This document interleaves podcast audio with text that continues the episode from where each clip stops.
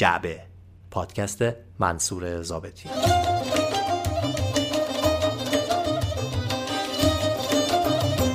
سلام. این پادکست جعبه شماره 6 است که میشنوید و من منصور زابطیان هستم. عنوان این پادکست خاطره های پیکان یا پیکان خاطره ها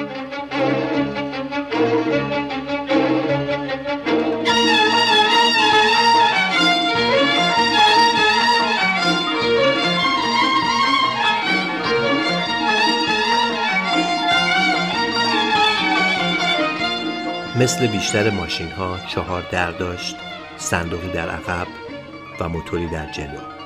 و بهترین مدل بود برای بچه هایی که می‌خواستن نقاشی بکشند هیچ انحنایی نداشت و می‌شد با سرهم کردن چند تا خط عمودی و افقی و کشیدن دایره های زیر آن پیکان را نقاشی کرد. پیکان فراتر از یک اتومبیل برای ما ایرانی ها نشانه های فرهنگی، اجتماعی و اقتصادی فراوانی را به همراه آورد. واژه اقتصادی را مخصوصا در پایان این سه عنوان آوردم. با اینکه پیکان قرار بود برگ برنده اقتصاد ایران در سالهای صنعتی شدن کشور باشد اما حالا پنجاه سال پس از تولد و پنج سال پس از مرگش به نظر می رسد که تأثیرات اجتماعی و فرهنگیش فراگیرتر از جنبه های اقتصادیش بوده است. تقریبا می توان ادعا کرد که اغلب خانواده های ایرانی در طول سه نسل گذشته در مقطعی از زندگی پیکان داشتند.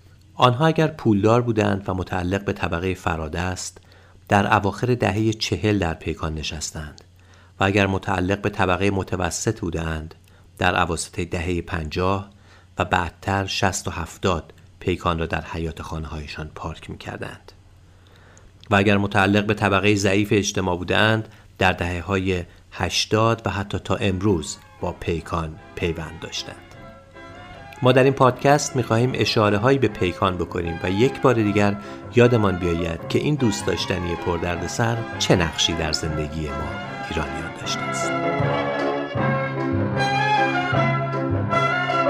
با تو رفتم بی تو باز آمدم از سر کوی او دل دیوانه پنهان کردم در خاکستر غم.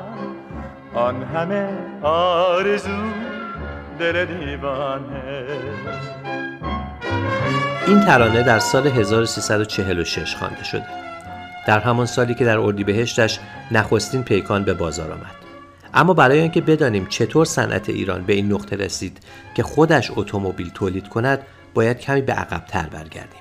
وقتی که احمد خیامی مؤسس شرکت ایران ناسیونال که پس از انقلاب مصادره شد و نامش به ایران خودرو تغییر پیدا کرد تصمیم می‌گیرد ساخت پیکان را در دستور کارش قرار دهد. خیامی که در سالهای اوایل دهه چهل توانسته بود خط تولید های سواری و مینیبوس ها را در کارخانه ایران ناسیونال به راه بیاندازد همیشه در آرزوی ساخت یک خودروی داخلی بود. حالا این آرزو را داشته باشید تا برویم به عواسط پاییز 1344 و نمایشگاه بزرگ تولیدات کارخانجات صنعتی ایران در شیراز.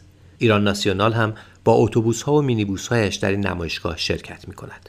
بقیه روایت را به نقل از خود خیامی بشنوید از کتاب پیکان سرنوشت ما.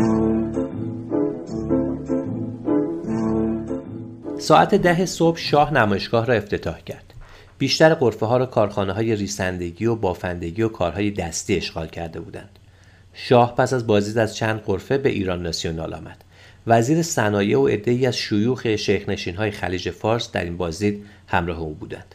خیر مقدم عرض شد. شاه هم از پیشرفت در کار ساختمان و مرغوبیت تولیدات ایران ناسیونال اظهار رضایت کرد و ضمنا گفت کلیه سران کشورها که از کارخانه های ایران ناسیونال بازدید می‌کنند همه به من تبریک می‌گویند و واقعا شما در کارتان خوب پیشرفت کرده اید.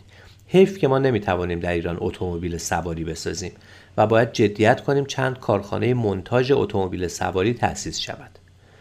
عرض کردم چه کسی گفته نمی‌توانیم در ایران سواری بسازیم؟ محمد رضا شاه گفت با مدیر عامل جنرال موتورز و رئیس هیئت مدیره مرسدس بنز نیز صحبت کردم. آنها گفتند ساخت هیچ قطعه ای از سواری به سود ایران نیست و فقط می توانید منتاج کنید. گفتم آنها خلاف به عرض رساندند. بنده قول می دهم از امروز تا دو سال دیگر تولید اتومبیل سواری مناسب اقتصاد و راه های ایران را با دست کم 35 تا 40 درصد قطعات ساخت داخل شروع کنم و بین 10 تا 12 سال به 90 درصد تولید داخلی برسیم. و اگر کارخانه forging تا آن موقع در ایران تأسیس شود و کارخانه ذوب آهن اصفهان بتواند ورق آهن مخصوص پرس تولید کند به 100 درصد تولید خواهیم رسید. شاه گفت میترسم آنچه را ساخته اید بر سر این کار بگذارید و ما راضی نیستیم شما سر این کار ضرر کنید. گفتم ما تمام مطالعات این کار را انجام داده ایم و تمام سود بازرگانی و حقوق گمرکی قطعاتی را که وارد می‌کنیم 100 درصد خواهیم پرداخت و به جز اجازه ساخت هیچ انتظاری از دولت نداریم. سپس گفتم تا کنون کدام ارزم خلاف بوده است؟ ایشان سری تکان دادند و از غرفه ما گذشتند. دانشور گفت پیشنهادت بسیار عالی بود. ولی اگر بفرمایند انجام بده چه کار می‌کنی؟ گفتم فکرش را کردم اما فعلا که چیزی نفرمودند. روز بعد نامه‌ای به واسطه یکی از اعضای برجسته وزارت اقتصاد به دفتر خیابان اکباتان رسید. مبنی بر اینکه به کارخانجات صنعتی ایران ناسیونال اجازه داده می شود هر نوع خودرو اعم از سواری باری و تراکتور به هر تعداد صلاح می‌داند تولید کنند. مشروط بر اینکه مقدار درصد ساخت داخلی از 35 درصد شروع شود و در 5 سال به 50 درصد برسد و به همین ترتیب به تدریج ساخت داخلی در 15 سال آینده به 90 درصد برسد. در نامه آمده بود این وزارتخانه امیدوار است این اتومبیل هرچه زودتر به بازار ایران عرضه شود. نامه را علی نقی آلیخانی امضا کرده بود. پس از طی این مقدمات خیامی به تکاپو میافتد تا امتیاز تولید خودرویی را در داخل ایران از یکی از کارخانه های اروپایی بگیرد. بنز و BMW اولین انتخاب ها بودند. اما بنز نمی‌خواست قطعات اتومبیلش در جایی بغیر از آلمان منتاج شود و از طرفی هم دوست نداشت که اتومبیل ارزان تولید کند و ترجیح می‌داد که تنها ثروتمندان بنز سوار شوند. BMW هم می‌خواست یک قرارداد ترکمانچای امضا کند که قیمت تمام شده را سنگین می‌کرد. توافق با فورد و فیات و فولکس واگن هم نهایتا به جایی نرسید تا اینکه انگلیس ها متوجه قضیه می شوند و کارخانه هیلمن پا پیش می گذارد. کارخانه هیلمن در آن روزها در حال طراحی و ساخت اتومبیل جدیدی بود به اسم ارو واژه‌ای که بعدتر در فارسی به پیکان ترجمه شد.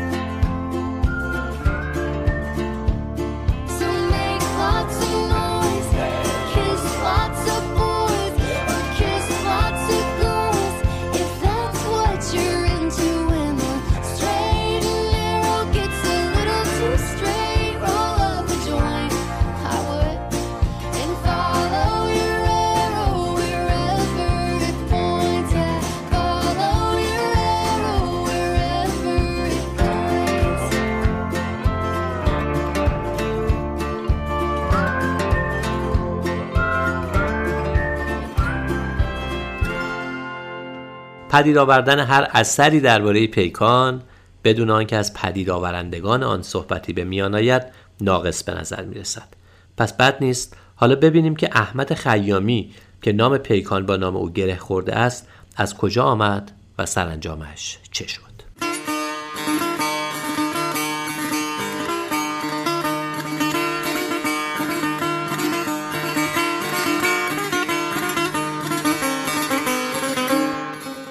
احمد خیامی در یکی از سردترین زمستانهای مشهد در سال 1303 به دنیا آمد.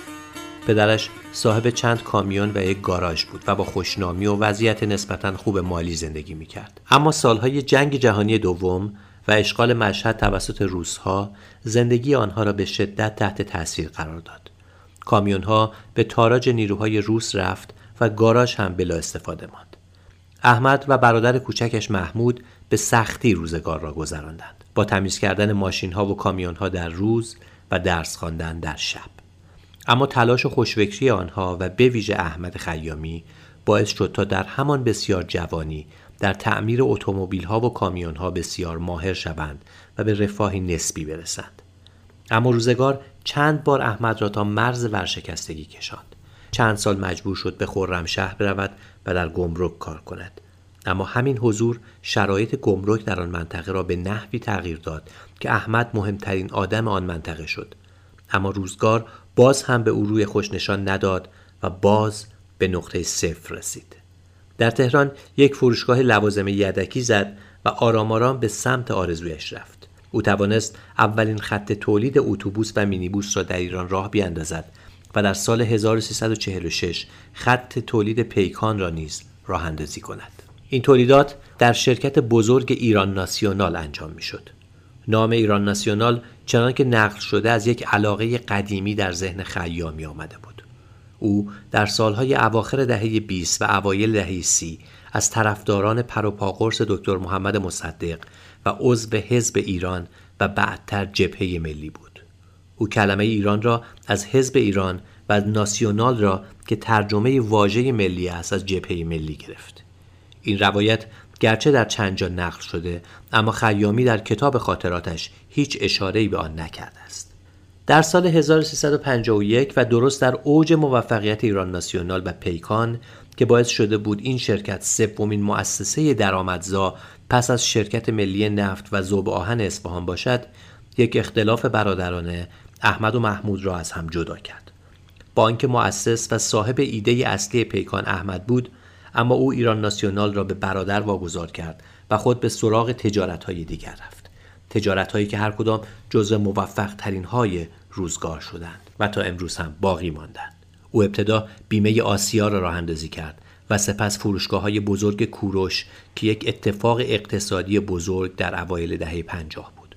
موبلیران و جامکو که همچنان به کار خود ادامه می‌دهند نیست از کارخانه هایی بود که توانست آنها را تأسیس، موفق و سودآور کند. وقوع انقلاب در سال 1357 خیامی را هم به قربت ناخواسته فرستاد و در اواخر عمر در نبردی نابرابر با سرطان شکست خورد. او که در آپارتمانی کوچک در لس آنجلس زندگی می کرد برای درمان سرطان به تورنتو رفت تا بتواند از بیمه رایگان این کشور استفاده کند. خیامی سرانجام در هفت خرداد 1379 در این شهر درگذشت و طبق وصیتش در لس آنجلس به خاک سپرده شد. مراسم کوچکی به یاد او در لس آنجلس برگزار شد. اما در همان موقع کارکنان ایران خودرو و فروشگاه های کوروش که حالا به نام قدس شناخته می شدند مراسم باشکوهی را به یاد او در تهران برگزار کردند. پیشنهاد می کنم کتاب پیکان سرنوشت ما را بخوانید که خاطرات احمد خیامی است از اوج فرودهایش کتاب را نشر نی چاپ کرده است. البته اگر از آن دست حسرت خاری هستید که با خواندن سرگذشت آدم هایی که قدر ندیدن قصه دار می شوید از خواندن کتاب صرف نظر کنید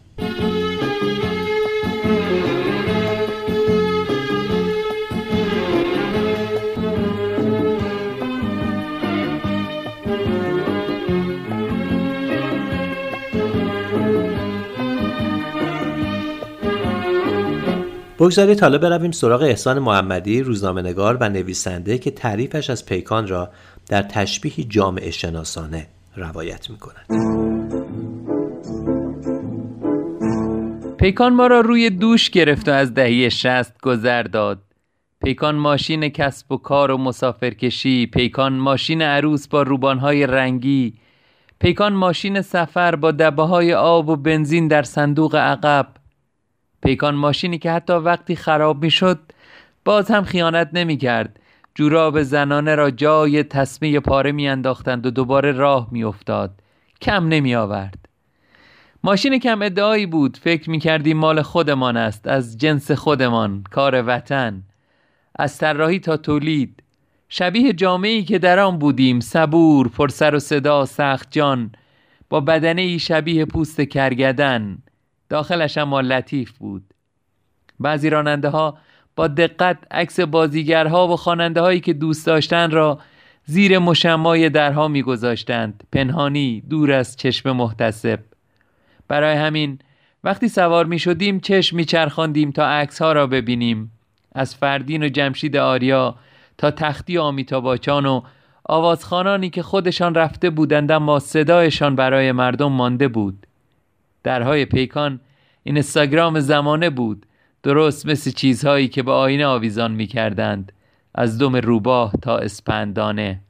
داشبورد پیکان گنجینی موسیقی بود نوارهای مجاز و غیر مجاز. همنشینی شجریان و بنان و فریدون و فرهاد و جواد یساری و آنور آبی های اسمش را نبر. گاهی هم عزیزان زحمتکشی در ایست و بازرسی یا گشت ها ماشین را می‌زدند کنار نوارها را کشف می کردند و همه را با هم می بردند کلانتری. پیکان شبیه ترین ماشین به جامعه ایرانی بود دوست داشت بیرونش سفید باشد. حتی وقتی بدنش زخمی بود و زیر باران آهن زنگ می‌زد و رگه مثل رد خون شره می کرد روی پوستش.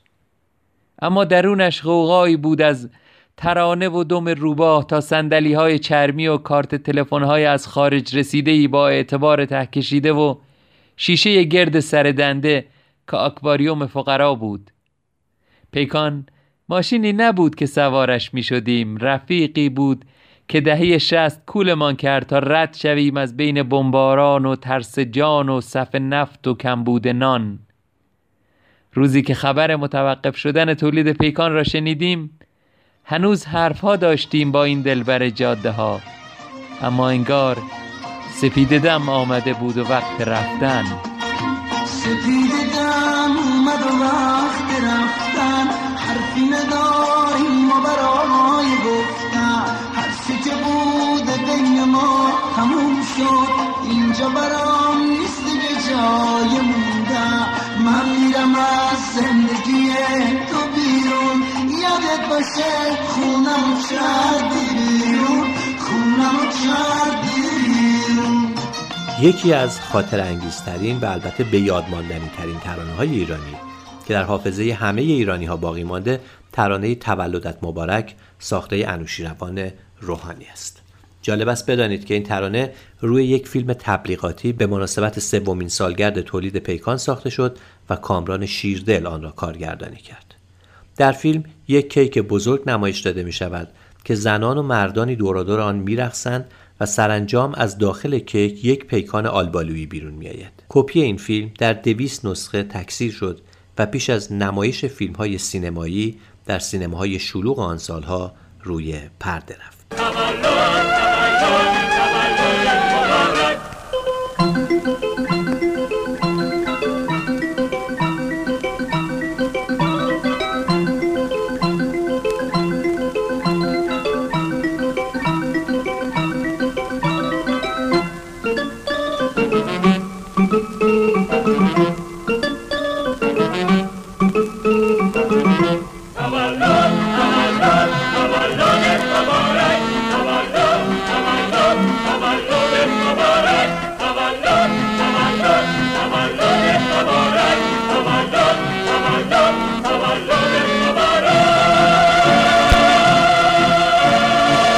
فکر اولیه ساخت ترانه‌ای برای تولد به زبان فارسی را چنانکه شیردل می‌گوید او به فرهاد هرمزی مدیر شرکت تبلیغاتی فاکوپا می‌دهد. فاکوپا در آن دوران کارهای تبلیغاتی ایران ناسیونال را بر عهده داشت. شیردل چنین روایت می کند که هرمزی آدم باهوشی بود. همین هم موفقش کرده بود. آدم خاص و با جرأتی بود. بلافاصله رفتیم منزل آقای انوشیروان روحانی. تا وارد شدیم معرفی کردند و پیشنهاد را به آقای روحانی گفتند. آقای روحانی از شوق زد زیر گریه. و حالا روایت انوشیروان روحانی را نقل کنیم. همیشه با خودم می‌گفتم که چرا هموطنان من هنگامی که جشن تولد می‌گیرند تا با اقوام و نزدیکان خود روزی یا شبی را به شادی بگذرانند باید دست به دامن آهنگ خارجی شوند. و چرا نباید ما یک آهنگ مناسب ایرانی داشته باشیم که در جشنهای شادمان به کار آید؟ این ناراحتی در مقام آهنگساز ایرانی همیشه با من بود. تا اینکه روزی فرهاد مدیر سازمان فاکوپا به من تلفن زد و قرار گذاشت که همدیگر را ببینیم. در آن ملاقات او به من گفت که مدتها در جشنهای تولد اقوام و دوستانش به خلق آهنگ تولد ایرانی فکر کرده است و حالا می‌خواهد این فکر را به مرحله اجرا درآورد و از من خواست که چنین آهنگی بسازم. من گفتم عجیب است که خود من هم مدتها به این مسئله فکر کرده بودم و همیشه می‌خواستم که چنین کاری را انجام دهم. ولی همواره حس می کردم که این کار را بدون یک انگیزه قوی نمی‌توان انجام داد. و حالا که شما این مسئله را مطرح کردید خود یک انگیزه کامل قوی و مؤثر است که چنین کاری را انجام دهم و این بود که با شوق و رغبت و علاقه تمام شروع کردم در مدت کوتاهی آهنگ را ساختم. گذشته از آنکه پیش از ساختن آهنگ و نیز در جریان ساخته شدن آن دائما با فرهاد مشورت می کردم و نظرها و عقاید او را جویا می شدم. هیچ کس حالا پس از نیم قرن به درستی نمی‌داند که ترانه تولدت مبارک را چه کسی سروده اما گفته می شود که بخشهایی از آن را نوزر پرنگ و بخشهایی را هم پرویز خطیبی سرودند تولدت مبارک که حالا فراتر از پیکان و خاطره هایش به لحاظ همهگیری و آشنایی با گوش ایرانیان تنها با سرود ای ایران قابل رقابت است در پنجاه سال گذشته توسط خوانندگان متفاوتی خوانده شده. نخستین اجرای آن چنان که شنیدید برای سالگرد پیکان و توسط گروه کور تنظیم شد. اما نخستین نسخه غیر تبلیغاتی آن را خواننده نه ساله به اسم ساسان خواند.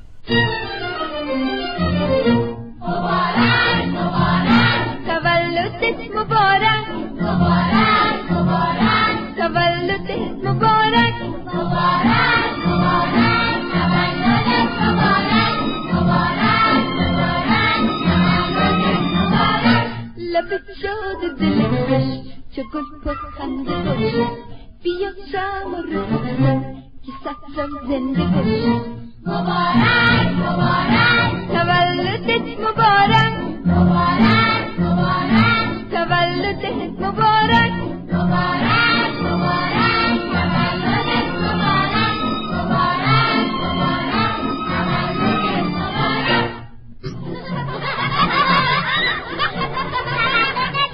شرمین نادری قصه نویس و داستان پیکان سفید شوهرم. باران این سیل میریزد روی پیکان سفید شوهرمه و جاده به چپ و راست کج می شود و خواننده با یک صدای غریب و تو دماغی قشنگی از ضبط عتیقی می خواند که صدام کن صدام کن. و خواهرم جواب می دهد صدام کن صدام کن. و شوهرم انگار پیکان را به سمت شمال حل می دهد. سرعتمان به قدر سرعت لاکپشت های آبی قشنگی که بعد از تولد به سمت دریا سرازیر می شوند نفسگیر است. از نظر من اصلا جلو نمی رویم. و از نظر خواهرم چقدر جاده پیچ دارد و از نظر امه همه درختها و گلها و بوته های کنار جاده شبیه تابلو هستند و از نظر شوهرمه ما میشایل شوماخریم سوار بر یک پیکان سفید که هن هن کنان طول جاده چالوس را در می نوردد. بعد اما چند دوچرخه سوار می بینیم که دارند سربالایی جاده را به سختی پدال می زنند. شوهرمه با خوش اخلاقی سرش را از پنجره بیرون می کند و با شادی به یکشان می گوید که حاضر است تا چالوس بکشدش. آقای دوچرخه سوار هم در جواب لبخند تلخی می‌زند و با مهربانی یکی روی پنجره عقب ماشین می‌زند که خواهرم را از خواب میپراند. تا آخر آن جاده و آن سفر ما از آقای دوچرخه سوار جلو می‌زنیم و آقای دوچرخه سوار از ما جلو می‌زند. انگار نه انگار که ما موتور و دوتا چرخ اضافه داریم.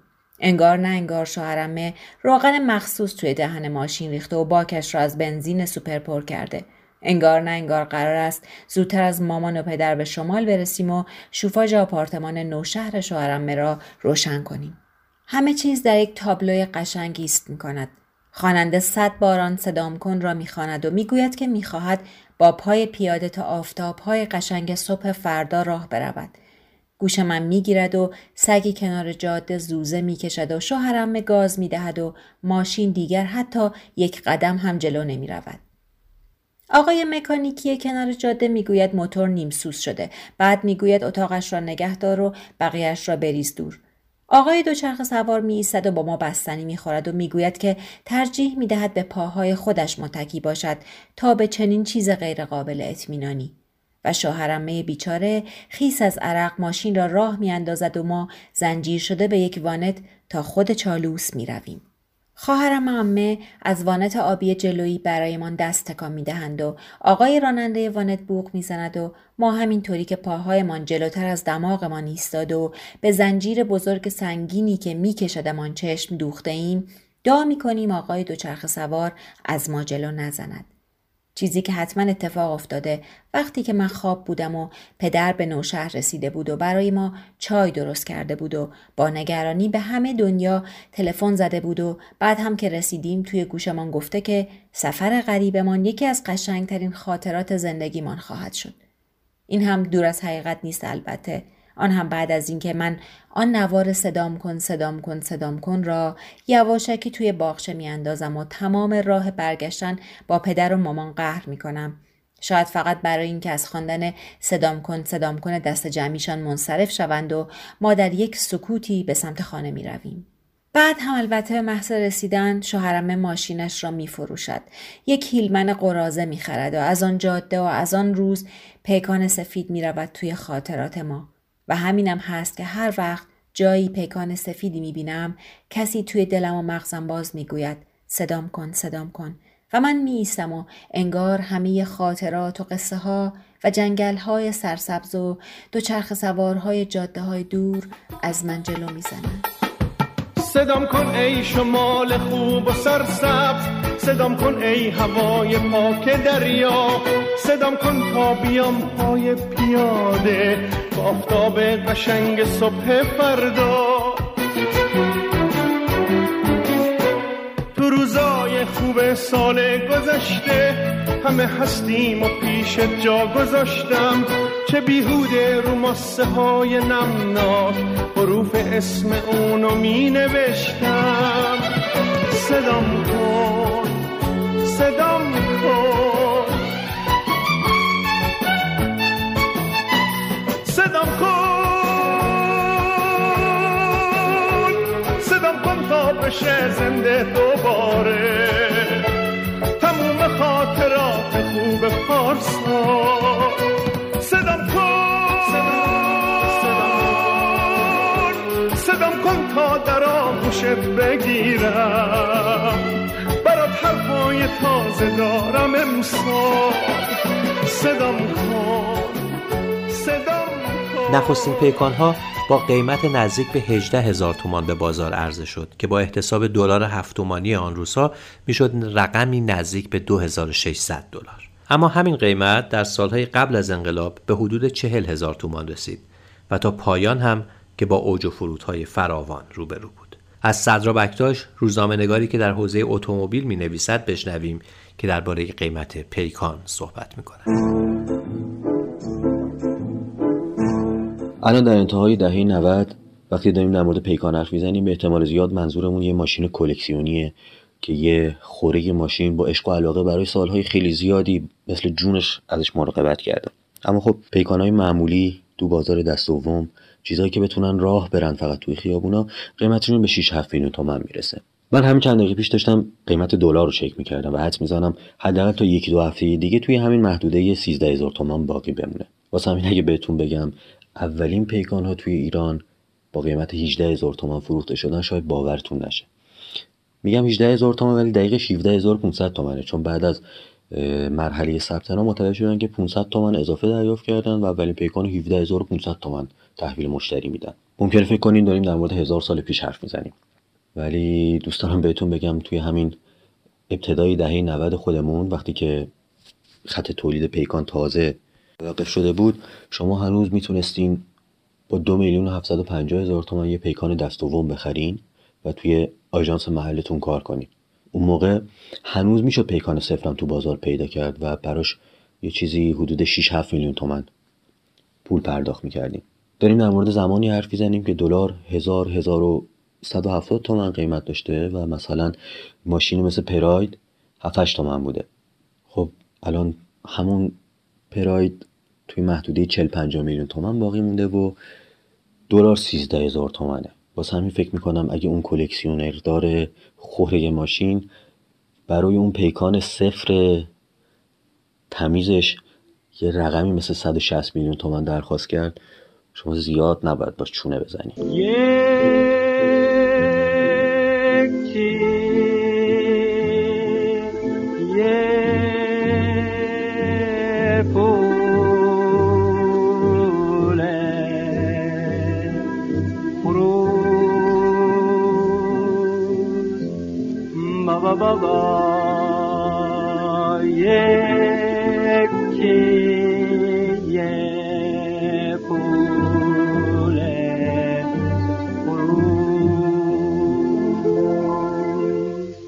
پیکان در آن سالها فقط وسیله‌ای برای استفاده شخصی مردم نبود. ورود پیکان به ناوگان تاکسیرانی تهران در اواخر دهه 1340 آن را به عنوان مهمترین وسیله نقلیه عمومی بعد از اتوبوس‌های شرکت واحد درآورد. یک اتومبیل نارنجی رنگ که در شهرهای دیگر رنگهای متفاوت داشت تاکسی نارنجی تهران دستمایه شوخی ها و تنز ها بود در کمتر شماره ای از مجله طنز پرطرفدار توفیق یا در صفحات طنز دیگر نشریات معروف آن دوران می شود شوخی درباره تاکسی های تهران پیدا نکرد. همان گونه که حالا موبایل و فیلترینگ و اینترنت دستمایه شوخی ها و طنز های رادیو تلویزیونی است در اوج رونق تاکسی نارنجی های پیکان این وسیله دستمایه ترانه ها، طنز ها و نمایش های رادیویی هم بود. بخشی از یکی از این نمایش های رادیویی را با هم بشنویم.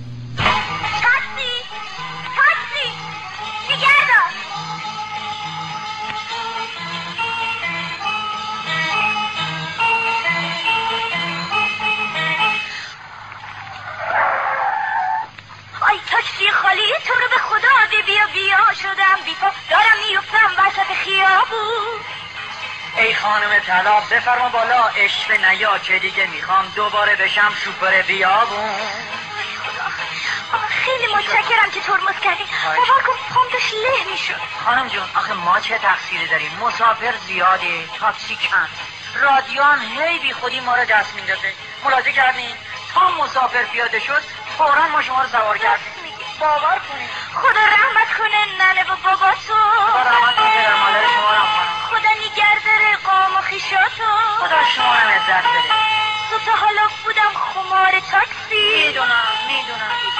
خدا رو شکر شدم سوار تاکسی. الهی خدا رو شکر. الهی شکر. خانم جون چی کار میشی کرد؟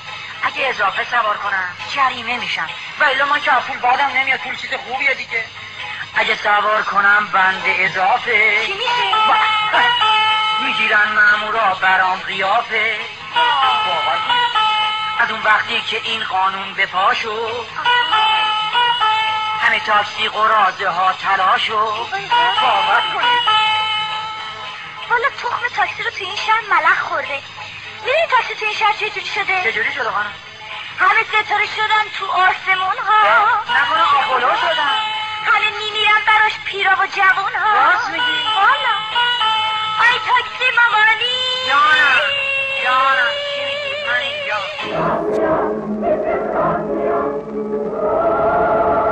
اکنون در اوج افتخار می‌بینیم پیکان ثمره دسترنج کارگران ایرانی خیابانهای مسکو را در مینوردد. پیکان اتومبیل زیبا و پرقدرت ایران در خیابانهای مسکو از کنار بلشوی تئاتر تا میدان سرخ و کاخ کرملین هر جا که توقف می‌کرد مردم شوروی با اعجاب و تحسین استقبالش می‌کردند. روز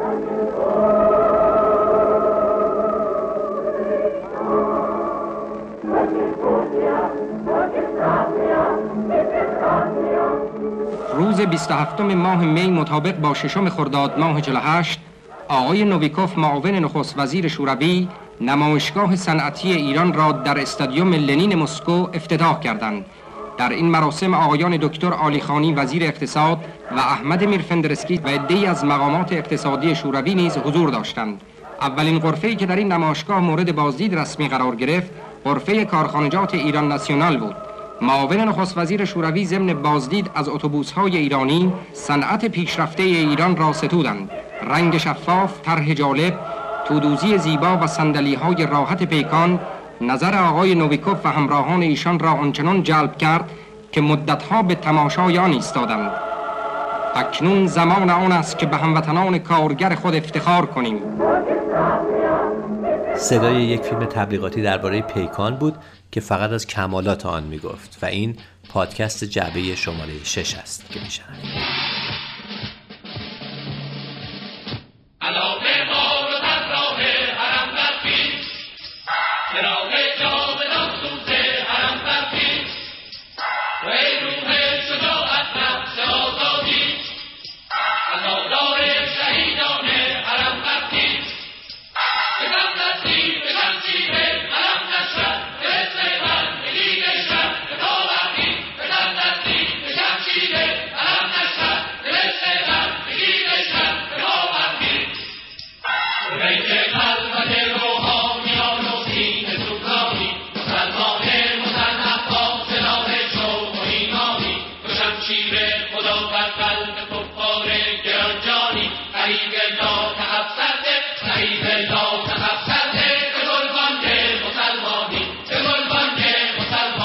پیکان قرار بود نماد صنعتی شدن رفاه نسبی و رشد طبقه متوسط در دوران پهلوی دوم باشد.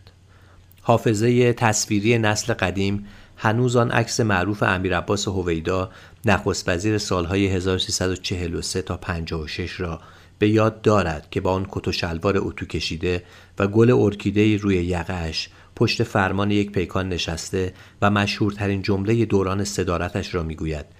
که آرزویی است محال. آرزوی اینکه روزی هر ایرانی یک پیکان داشته باشد. تماشای عکسها و فیلم های منتهی به پیروزی انقلاب اما به ما می‌گوید که این نماد خود به وسیله همراه و غیر قابل حذف در اعتراضات بدل شد. انگار یک دهانکجی بزرگ به آرزوهای صنعتی سلطنتی. عکس ها و فیلم ها را توی ذهنتان مرور کنید. یک پیکان آتش گرفته در میدان اشرت آباد.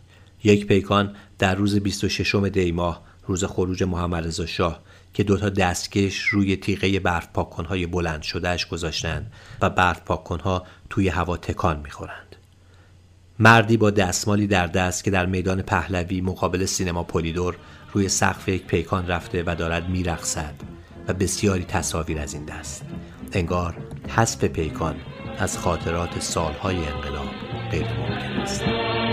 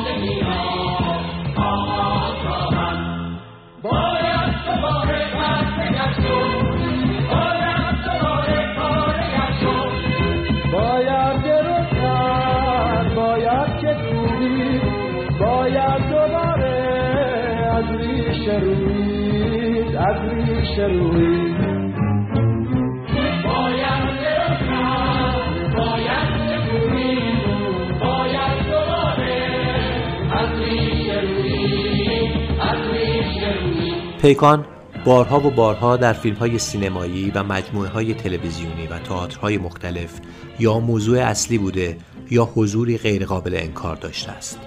رخشان بنی اعتماد در سال 1367 زرد قناری را ساخته است که داستان کفاش جوان و ساده دلی به نام نصرالله مددی است با بازی مهدی هاشمی. نصرالله که برای بازپسگیری زمینی که با تقلب به او فروختند مجبور به مهاجرت به تهران می شود در دام دیگری می افتد. با جناقش یک پیکان دست چندم زردرنگ دزدی را به او می فروشد که تاکنون به چند نفر فروخته شده است. مددی با پیکان زرد قناریش شروع به مسافرکشی در تهران می کند بیان که بداند صاحبان پیشین پیکان به دنبال پیدا کردن اتومبیلشان هستند.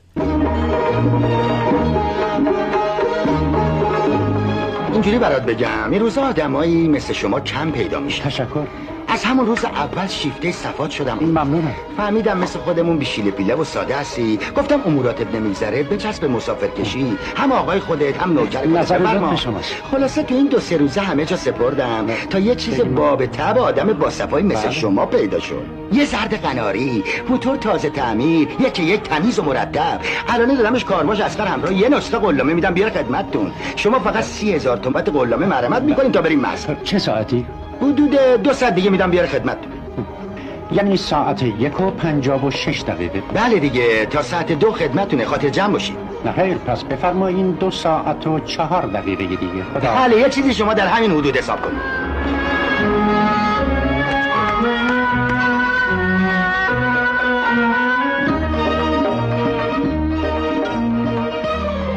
اما در تئاتر باید از محمد رحمانیان یاد کرد که در بسیاری از آثارش ردی از پیکان دیده می‌شد.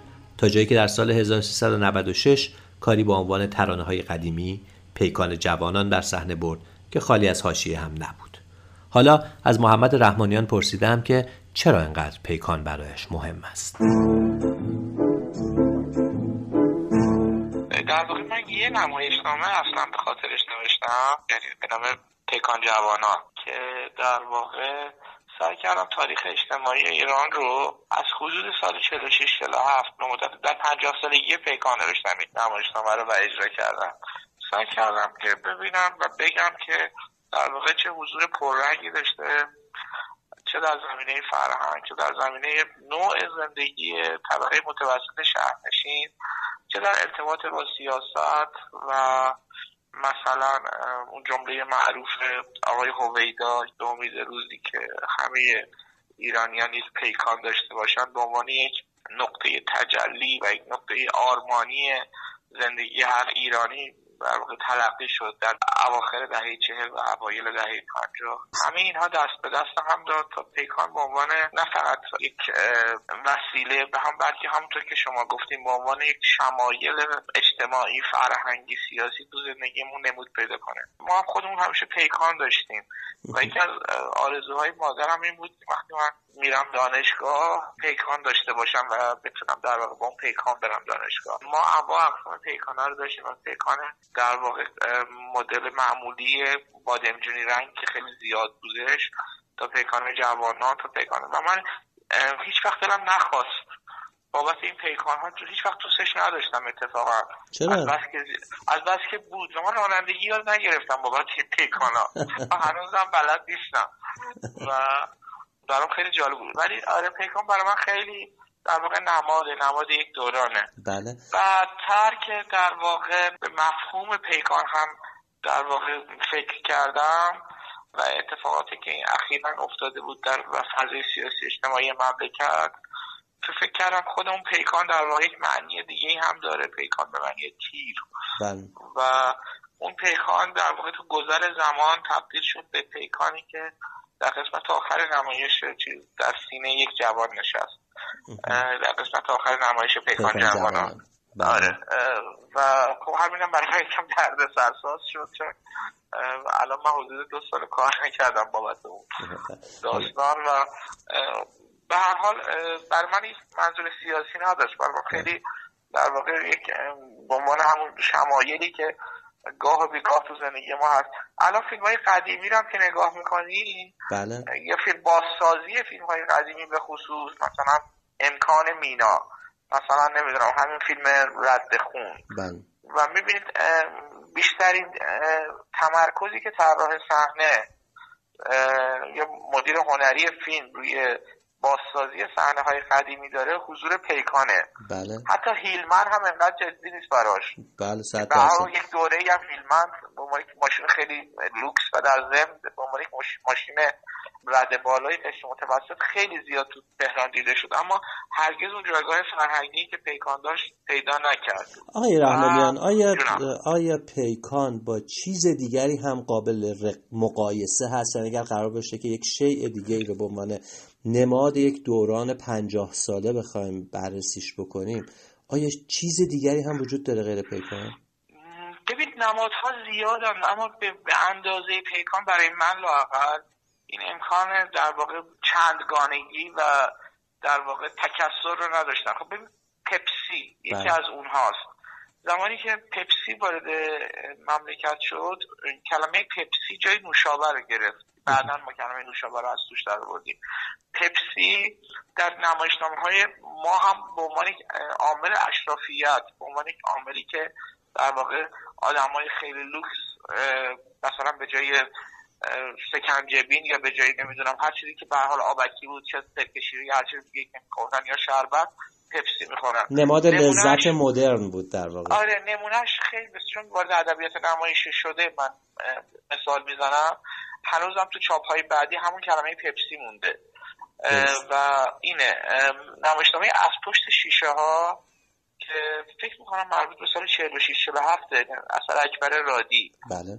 وقتی دو تا مهمون خیلی در واقع مهم و تا اندکی پولدار و اشرافی به سراغ این زن و مرد جوان که یکیش نویسنده است و یکی معلمه میان از اونا با پپسی در واقع پذیرایی می‌کنن و خود رادی هم کلمه پپسی رو گذاشته. و کم کم این پپسی میگم برای من اون چیزی که مهمه که وارد ادبیات نمایشی بشه وارد ادبیات بشه. بله. تبدیل شد به یک عامل خیلی مهم و بعد پپسی در واقع وارد جریان سیاسی اجتماعی فرهنگی و مذهبی ما هم شد. ولی بازم همونطور که شما هم درست اشاره کردین فکر می‌کنم قابل مقایسه نیست با هم دیگه بله باز هم. بله. کما اینکه مثلا فرض کنید که من الان وقتی عکس های سال 1157 عکس های انقلاب رو بررسی می‌کنم توی تمام این عکس ها بلا استثنا پیکان رو می‌بینم ولی پپسی رو نمی‌بینم. درسته. درسته. و کاملا درسته به خاطر میگم وقتی وارد جهان تصویر میشه جهان ادبیات میشه جهان ادبیات نمایشی میشه اینا یه جوری ثبت می‌کنن خودشو خودشونو.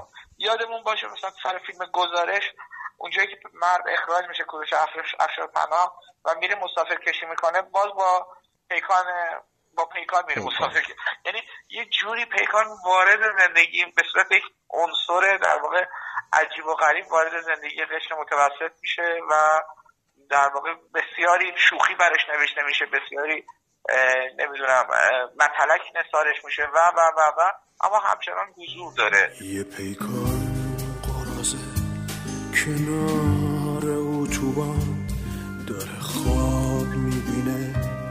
یه پیکان بیچرف که بازم تو رویاش پر سر نشینه غرورش شکسته. به جای چراغاش دو تا مونده کی می‌دونه اونو زمونه چجوری تا اینجا کشونده؟ چه راهایی رفته چه روزایی داشته چه چیزایی دیده با ترمز گرفتن چه خط و نشونا رو جاده کشیده. عجب خاطراتی تو مغز فلزیش دارن رژه میرن. نمی‌ذاره هرگز که این دل خوشی ها تو قلبش بمیرن. چه روزا تنش رو گل ها پوشوندن برای عروسی چه شبها تن اون تو جاده شده یه اتاق خصوصی. چقدر بچه ها رو رسونده دبستان. زیر برف و بارون تو چه کوچه هایی سرک میکشیده. به فرمان فرمون عباس کازمی جامعه شناس و نویسنده کتاب امر روزمره در جامعه پسا انقلابی در کتاب خود به جلوه هایی از حضور اشیا و عادتها در جامعه پس از انقلاب و به ویژه در دهه 60 پرداخته است. فصل از کتاب تحت عنوان پیکان و تودوار شدن زندگی شهری در دهه 1360 مشخصا به تحلیل ارتباط جامعه و پیکان در این دوران می‌پردازد. دورانی که پیکان در آن نه یک محصول لوکس که وسیله برای زندگی بود. بخشی از این فصل را بشنوید. همه می‌دانند که پیکان کاملا با زندگی ایرانی ها کنار آمده بود و مردم نیز به آن عادت کرده بودند یا آنکه چاره ای نداشتند جز آنکه به آن عادت کنند با این حال پیکان موفق شد هویتی پیکانی به زندگی ایرانیان ببخشد اگرچه ممکن بود در دهه‌ای که برای اولین بار تولید می‌شد یعنی اواخر دهه 1340 و در طول دهه 1350 متناسب با زمانش هویت انگلیسی خود را حفظ کرده باشد اما همراه با تغییرات اجتماعی فرهنگی اتومبیل نیز به حرکت خود ادامه می‌داد و به تدریج ویژگی به خود می گرفت که متناسب با جامعه ایرانی بود. مهمترین ویژگی آن ارزان قیمت بودن و پرمشتری بودن و کم هزینه بودنش بود. اما اینها وجه عامه پسند شده آن را نشان می دهند نشانه های دیگری نیز وجود دارند که از پیکان هویتی تماما مردانه ایرانی و انقلابی می ساخت سه معلفه ذکر شده هر یک به تنهایی می تواند موضوع بحثی مفصل باشد. نخست معتقدیم پیکان هویتی مردانه داشت. در مقایسه با اتومبیل های جدید که به لحاظ صورت و سیرت زنانه تر شدند. پیکان با فرمان سخت و دنده های سفت و نیاز به تعمیر مستمر اساسا در سیمای مردانه ظاهر می شد با این ویژگی ها زنان کمتر از آن استفاده می کردند و در صورت استفاده نیز با تعاریف مردانه ستوده می شدند. دوم بعد از انقلاب این اتومبیل در صف مقدم نیروهای انقلابی جا گرفت. این نکته وقتی بهتر فهمیده می شود که بدانیم کالاها نیز همراه با انسانها و همسو با تحولات سیاسی تغییر می کنند. مثلا در زمان انقلاب طراحی لباسها، کالاها و جز آن سادهتر، کمتر متنوع و یک دستتر شدند یا نوعی از پوشش، طرز نگاه کردن، قدم زدن، سخن گفتن و به کارگیری کلماتی خاص بخش از نشانه های انقلابی بودن برشمرده می شدند. بدین ترتیب پیکان نیست که در دهه 1340 نماد اتومبیل مصرفگرا برای طبقه متوسط بود در دهه 1360 تبدیل به الگوی ضد خود یعنی غیر مصرفگرا و تجمل ستیز شد.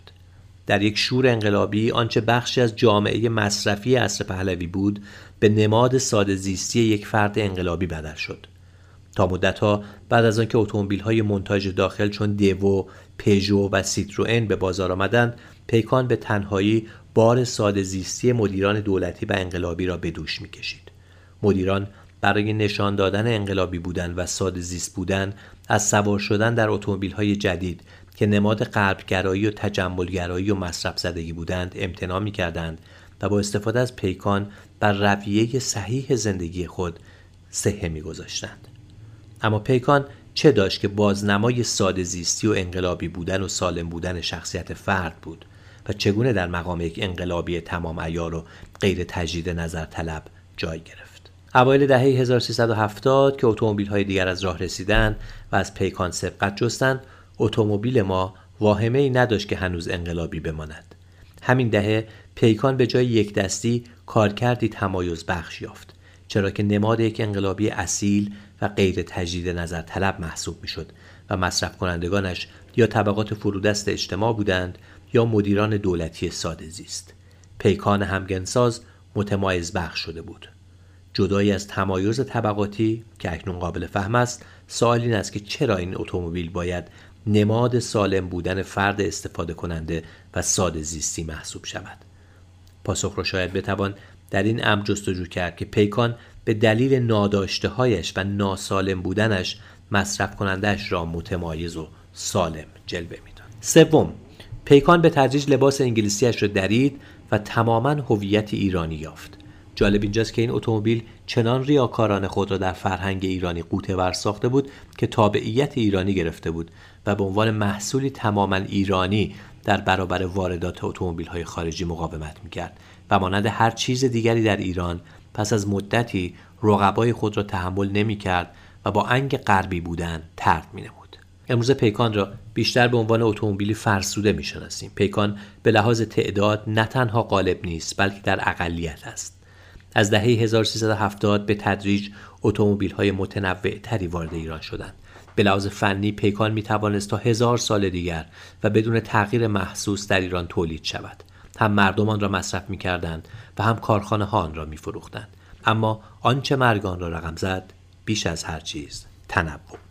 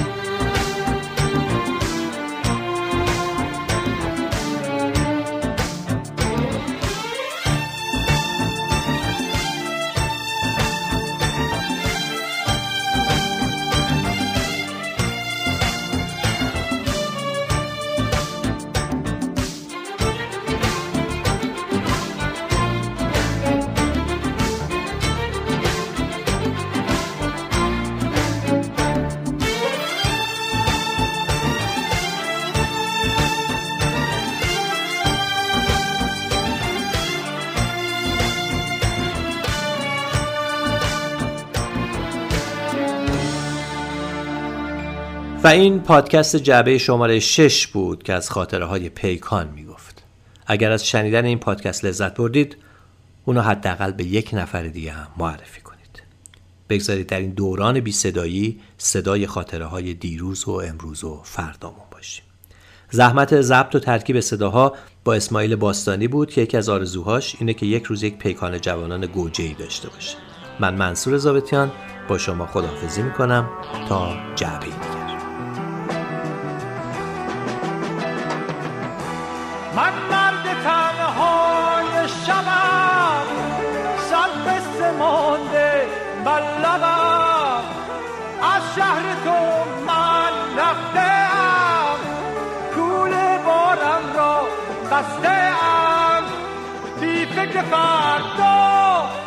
و تنها آبر این شبها منم بی فکر فردا با خود و تنها آبر این شبها منم من مرد تنهای شبم مهر خاموشی بر لبم. من مرد تنهای شبم. صد قصه مانده بر لبم. من مرد تنهای شبم. مهر خاموشی بر لبم.